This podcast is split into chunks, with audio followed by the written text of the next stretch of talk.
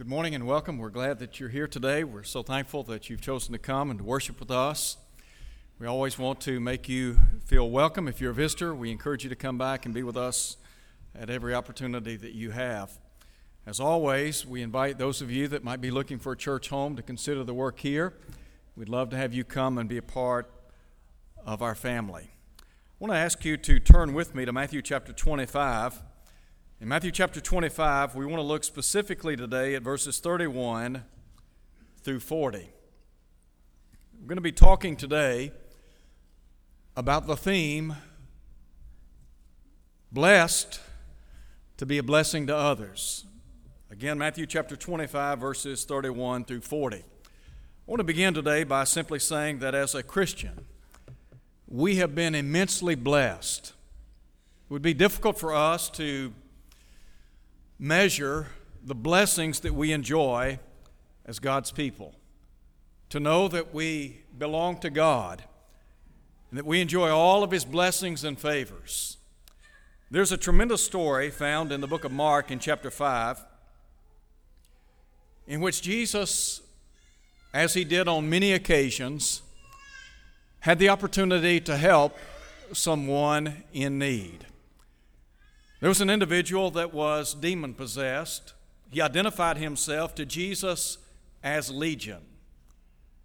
After Jesus cast out the demons, this man begged the Lord to be with him. He wanted to stay with him. And Jesus, in Mark chapter 5 and about verse 19, made an interesting statement. He said, Go home and tell your friends what great things the Lord has done for you and how He has had compassion on you. When I think about that account, I can't help but think of how we have been blessed as God's people. How He has blessed us in so many, many ways. And really, the bottom line is we have been blessed to be a blessing to others. In Matthew chapter 25, in verses 31 and following, Jesus here pictures the judgment.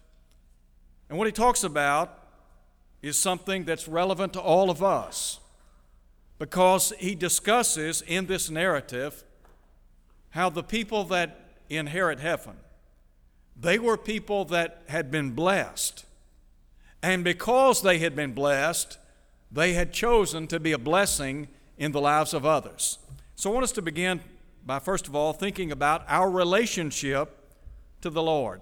Note with me if you would beginning in verse 31 Jesus said, When the Son of Man comes in his glory and all the holy angels with him, then he will sit on the throne of his glory, and all the nations will be gathered before him. He will separate them one from another as a shepherd divides his sheep from the goats. And he will set the sheep on his right hand, but the goats on the left. Then the king will say to those on his right hand, Come, you blessed of my Father. Let me just pause here. Think about how rich you are in Christ. In Ephesians chapter 1 verse 3, Paul said that we enjoy every spiritual blessing in the heavenly places in Christ. What Paul is saying is we have been made rich because of what Christ has done for us. Blessed be the God and Father of our Lord Jesus Christ who has blessed us with every spiritual blessing in the heavenly places in Christ. If you are a Christian, you might not have a lot economically, but I can promise you you're rich. Rich in a number of ways. Think for a minute or two about how we have been redeemed by God. The Bible tells us that the Lord Jesus Christ redeemed us by his blood. In Ephesians 1 7, Paul said, In him we have redemption through his blood, the forgiveness of sins according to the riches of his grace. Think about it as a child of God, as somebody who has been redeemed, you've been forgiven. All of your sins have been washed away. When you obeyed the gospel, whatever had stood between you and the Lord, removed. That barrier to fellowship, gone. You enjoy the blessings of forgiveness. And the assurance is as long as you walk in the light, as long as we walk in the light, The cleansing blood of Jesus constantly is working on our behalf. So we've been forgiven. Not only have we been forgiven by the Lord, but we are the family of the Lord. Many of us are grateful for our family tree.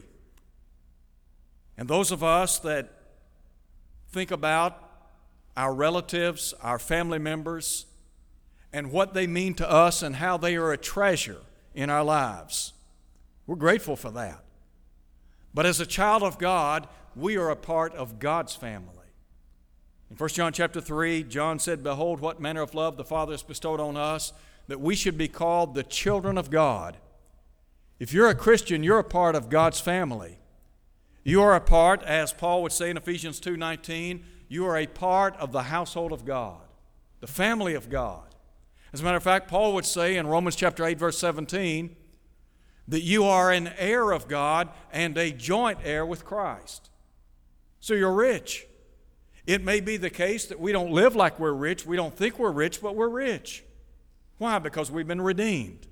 Because we've been forgiven by the Lord, because we're the family of the Lord. And then, thirdly, we're free in the Lord. Sin enslaves people. And yet, Jesus said, if the Son makes you free, you're free indeed. To know that we live in a state wherein there is no condemnation. That's what Paul said in Romans chapter 8. We have been freed from the bondage, the tyranny of sin. It no longer holds a sway in our life but rather we're living for God. We've been redeemed by God. And then there's another thing we are reconciled to God. To know that that breach that had formerly existed has now been closed. In Ephesians chapter 2 verse 12, Paul said that those who are outside a covenant relationship with God, they're without hope, without God in the world. But he said, Now in Christ Jesus, you who once were far off are made near by the blood of Christ. So, on the one hand, those who are outside of Christ, they're alienated, they're separated from God. But in Christ, that breach has been closed. We belong to the body of Christ. We are a part of the ecclesia, the community of the saved. In Ephesians chapter 2 verse 16, Paul said that Jesus reconciled both Jew and Gentile in one body unto God through the cross. So you're a part of the church, the institution that God in the long ago decreed to set up. As a matter of fact, the church is a part of God's eternal plan, Ephesians 3 9 through 11. And there are a lot of great organizations and institutions that you might belong to in this world, but none greater than to be a part of the body of Christ, the church of Christ, the church of the living God. So our relationship to God. First and foremost, we think about that relationship that we sustain with the Lord. But then there's a second thing I want to call attention to, and that is how we are to reach out on behalf of the Lord. There are a couple of things here. First, what Jesus says is that those of us who have been blessed, we are to be a blessing to others. Well, how so? Well, first of all, we're benevolent. You see, as a child of God, our focus is outward in nature. We're concerned about the needs of other people, the plight of other people. At the core of Christianity is a life of servanthood. Jesus came to, to serve, didn't he? As a servant, Jesus expects us to serve the needs of other people. So listen to what he said, beginning in verse 35. I was hungry and you gave me food. I was thirsty, and you gave me drink. I was a stranger, and you took me in. I was naked, and you clothed me. I was sick, and you visited me. I was in prison, and you came to me. Then the righteous will answer him, saying, Lord, when did we see you hungry and feed you, or thirsty and give you drink? When did we see you a stranger and take you in, or naked and clothe you? When did we see you sick or in prison and come to you? And the king will answer and say to them, Assuredly I say to you, inasmuch as you did it to one of these least of my brethren, you did it to me. Note, if you would, how the saints that Jesus is talking about here engaged in meeting the needs of other people. There's an interesting passage of Scripture found in the book of Galatians in chapter 6. And there Paul said, Let us, as we have opportunity, do good unto all men, especially those who are the household of faith. So that means if somebody is if somebody's hungry, what do we do? We try to feed them. If they're thirsty, we give them something to drink. If they don't have a place to live, we try to provide housing for them. If they don't have clothing, we try to provide something for them to wear. To those who are sick and those who are imprisoned, we try to visit them. Why is that? Because that's what the Lord did. You see, the Lord wants us to be servants of other people, He wants us to serve one another. How do we do that? Well, one way is through benevolence.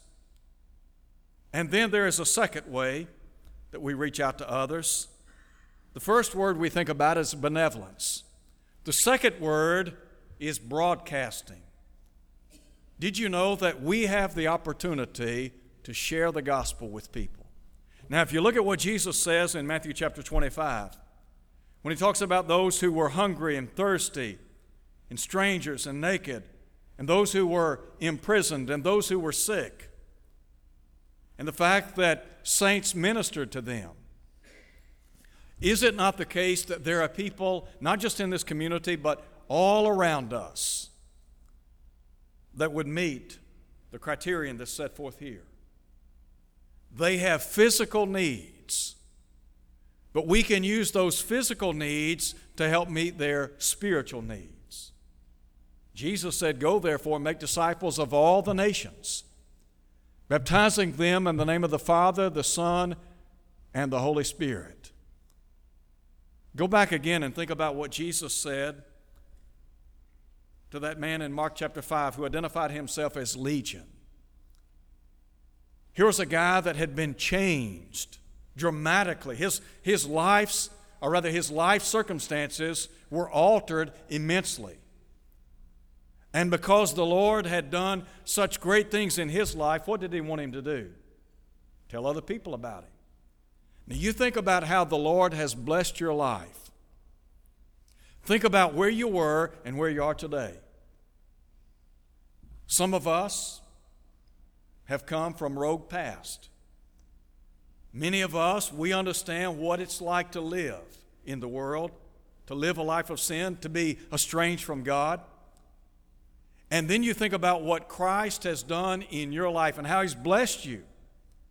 And all these great blessings that you enjoy, why would you want to keep them to yourself? You think about there's a world of people lost and dying in sin. And yet, because you have been transformed, you can help transform the lives of other people, can't you? How do you do that? By sharing the gospel with them. We talk about being evangelistic. So we can be evangelistic in nature that is, we can share the gospel with people, and then we can help to edify those who are in Christ. You see, Jesus said in Matthew 28, verse 20, that we are to teach them to observe all things whatsoever I've commanded you. In other words, we take people who are in Christ, once they become a Christian, we don't just forget about them, but rather we try to train, to teach, to mentor, to nurture them, to help grow them in Christ. Because if people don't grow in Christ, then they become victims of the world once again. So we have the opportunity to share the gospel. You think about how God, think about how God has blessed you. And think about how radically different your life is today because of what Christ has done for you. It might be that there's somebody in your family, it might be a neighbor, a coworker, a classmate, whomever. There's somebody who's struggling, who's lost in sin, and you can make a difference in their life. You can be that conduit, so to speak, to lead them to Christ. And then there's a third thing, a third key, and that is we are to be burden bearers. We talk about being benevolent and broadcasting the gospel. But we are also identified by Scripture as burden bearers. Did you know that we have the opportunity, because we're Christians, we can pray with and for people who are struggling. You know somebody that's struggling? Do you know somebody that's weak and hurting? Do you know somebody that's grieving? Do you know somebody that has difficulty getting out of bed every day because they're in the throes of depression, discouragement, whatever? Did you know you can pray for that person? You can pray with that person. One of the great blessings that we enjoy in life is prayer. Paul said, Pray without ceasing. The Bible says the eyes of the Lord are over the righteous and his ears are open to their prayers. In James 5:16 James said, "The effective fervent prayer of a righteous man avails much." When you go to God on behalf of someone else, God hears that prayer. When you go before the throne of God and you're praying for somebody who's struggling, somebody who's weak and hurting, the Lord hears that prayer. And the Lord, through His providence, can work in the life of that individual. When Paul wrote to the church at Thessalonica, and sometimes we think about those who were apostles, those 12 individuals, well, really, Paul was the last of the apostles. But you think about the lives of those men that had the opportunity to see firsthand the great miracles that Jesus performed. They heard him preach time and again. And you think about how revolutionary that was in their lives. And many times we look at those people and we think, you know what, they're spiritual giants. They were spiritual giants. They had their flaws, they had their problems, but they were great men. And yet, even great people, even spiritual giants, need people praying for them. Because when Paul wrote to the church at Thessalonica in 1 Thessalonians chapter 5 verse 25, here's what he said, "Brethren, pray for us." Here's an inspired apostle and he's asking these people to pray for him. So just because we might think somebody is a spiritual giant doesn't mean that we can't pray with them and for them. So, we are burden bearers. We have the opportunity to pray with and for struggling saints. There's a second thing, and that is we have the opportunity to prop up struggling saints. In Galatians chapter 6, at verse 2, Paul had said, Bear one another's burdens and so fulfill the law of Christ. In Hebrews chapter 12, in verse 12, the writer there encourages the saints in the first century to hold up the hands of those who are hanging down. You remember in Exodus chapter 17, the children of Israel were battling the Amalekites, and Joshua was leading the way. And Moses had his hands up in the air. As long as his hands were up, what happened? The children of Israel were victorious. But when his hands fell, what happened? Not so victorious. So two men stood at his side, Aaron and Hur, and Hur, and they held up his hands. They propped him up. It might be the case that there's somebody today who's struggling, and you can help prop them up. You can help them. You can, you can be a blessing in the life of somebody. We've been blessed. And all, all the Lord's saying is, look, you've been blessed to be a blessing. Now, there's a third thing I want you to see in our study, and that is the reward from the Lord. Now, go back with me and look at verse 31 again. In verse 31, Jesus pictures his revelation from heaven. In other words, the Lord is one day coming again. When the Son of Man comes in his glory and all the holy angels with him, then he will sit on the throne of his glory. Can you imagine what it's going to be like when the Lord comes? When Jesus comes from heaven and all of his holy angels accompanying him. Paul said in 1 Thessalonians chapter 4 that the Lord will descend from heaven with a shout, with the voice of the archangel, the trumpet of God. One day we're going to hear the voice of the archangel we'll hear that trumpet sound. And we'll see the Lord coming and all of his holy angels accompanying him. And he's going to be seated on the throne of his glory. And he said, All the nations will be gathered before him. That means those who lived in ancient Assyria, they'll be there. Those who were from the Egyptian, the Egyptian dynasty, they'll be there. The Babylonian Empire, they'll be there. The Medes and the Persians, they'll be there. The Grecians, they'll be there. The Romans will be there. And guess what? We'll be there. He said, All the nations will be gathered before him. And he will separate them one from another as a shepherd divides his sheep from the goats.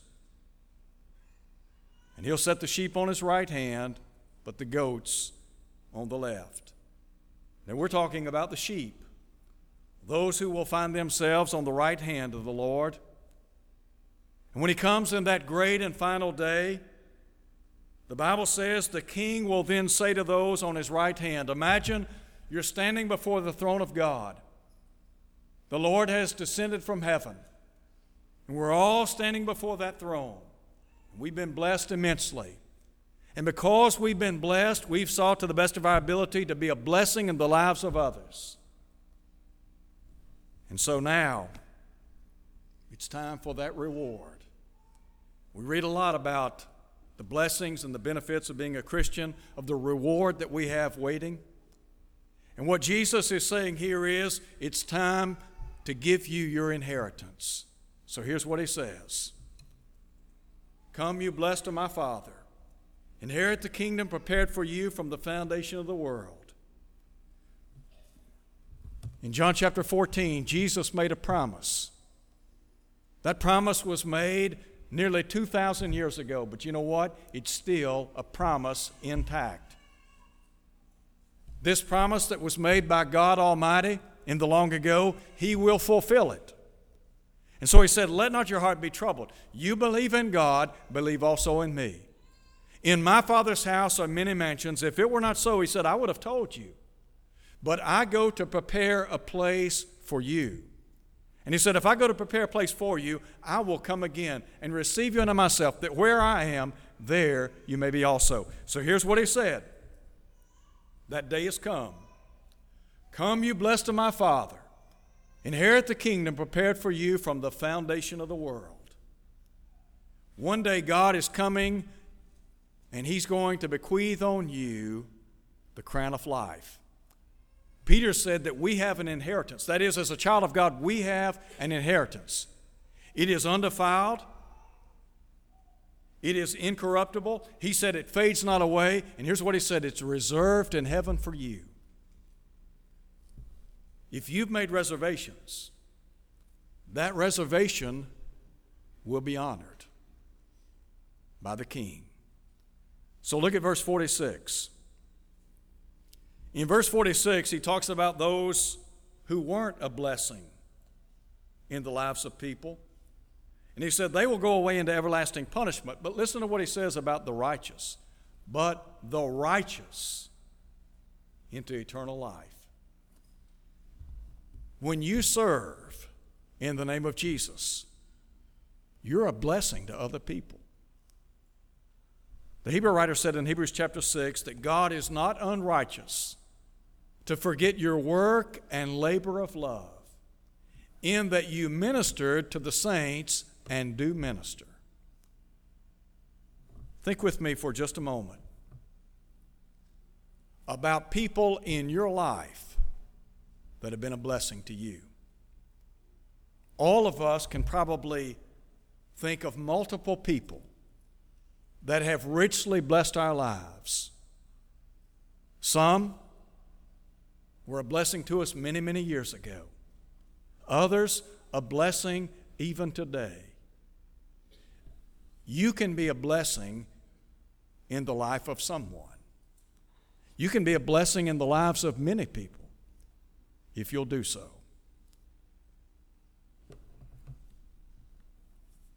It's a wonderful thing to be a Christian. A lot of blessings and a lot of benefits. And sometimes, sadly, we have the greatest, we have the greatest message in the world.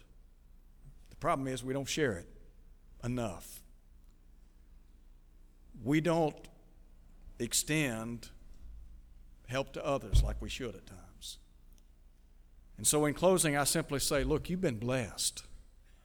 Go and be a blessing to somebody else. If you're here today and you're not a Christian, I want to encourage you to come to Christ. The Bible says, except you believe that I am He, you'll die in your sins, John 8 24. If you would be willing to put your faith in the Lord, repent of your sins, and be baptized into Christ as they did on Pentecost Day, as instructed by Peter, recorded by Luke in Acts chapter 2, verse 38, all of your sins will be forgiven. God will put you in the church. And you can serve him faithfully until death. And the promise is the crown of life, Revelation 2:10. If you're here tonight, if you're here today and your life's not what it ought to be, look, I said a minute ago, we're family. And because we're family, we can lean on one another. We can pray for one another. We'd be happy to pray with you and for you today. The Bible says, confess your faults one to another, pray one for another. We'd be happy to do that for you this hour as we stand and sing.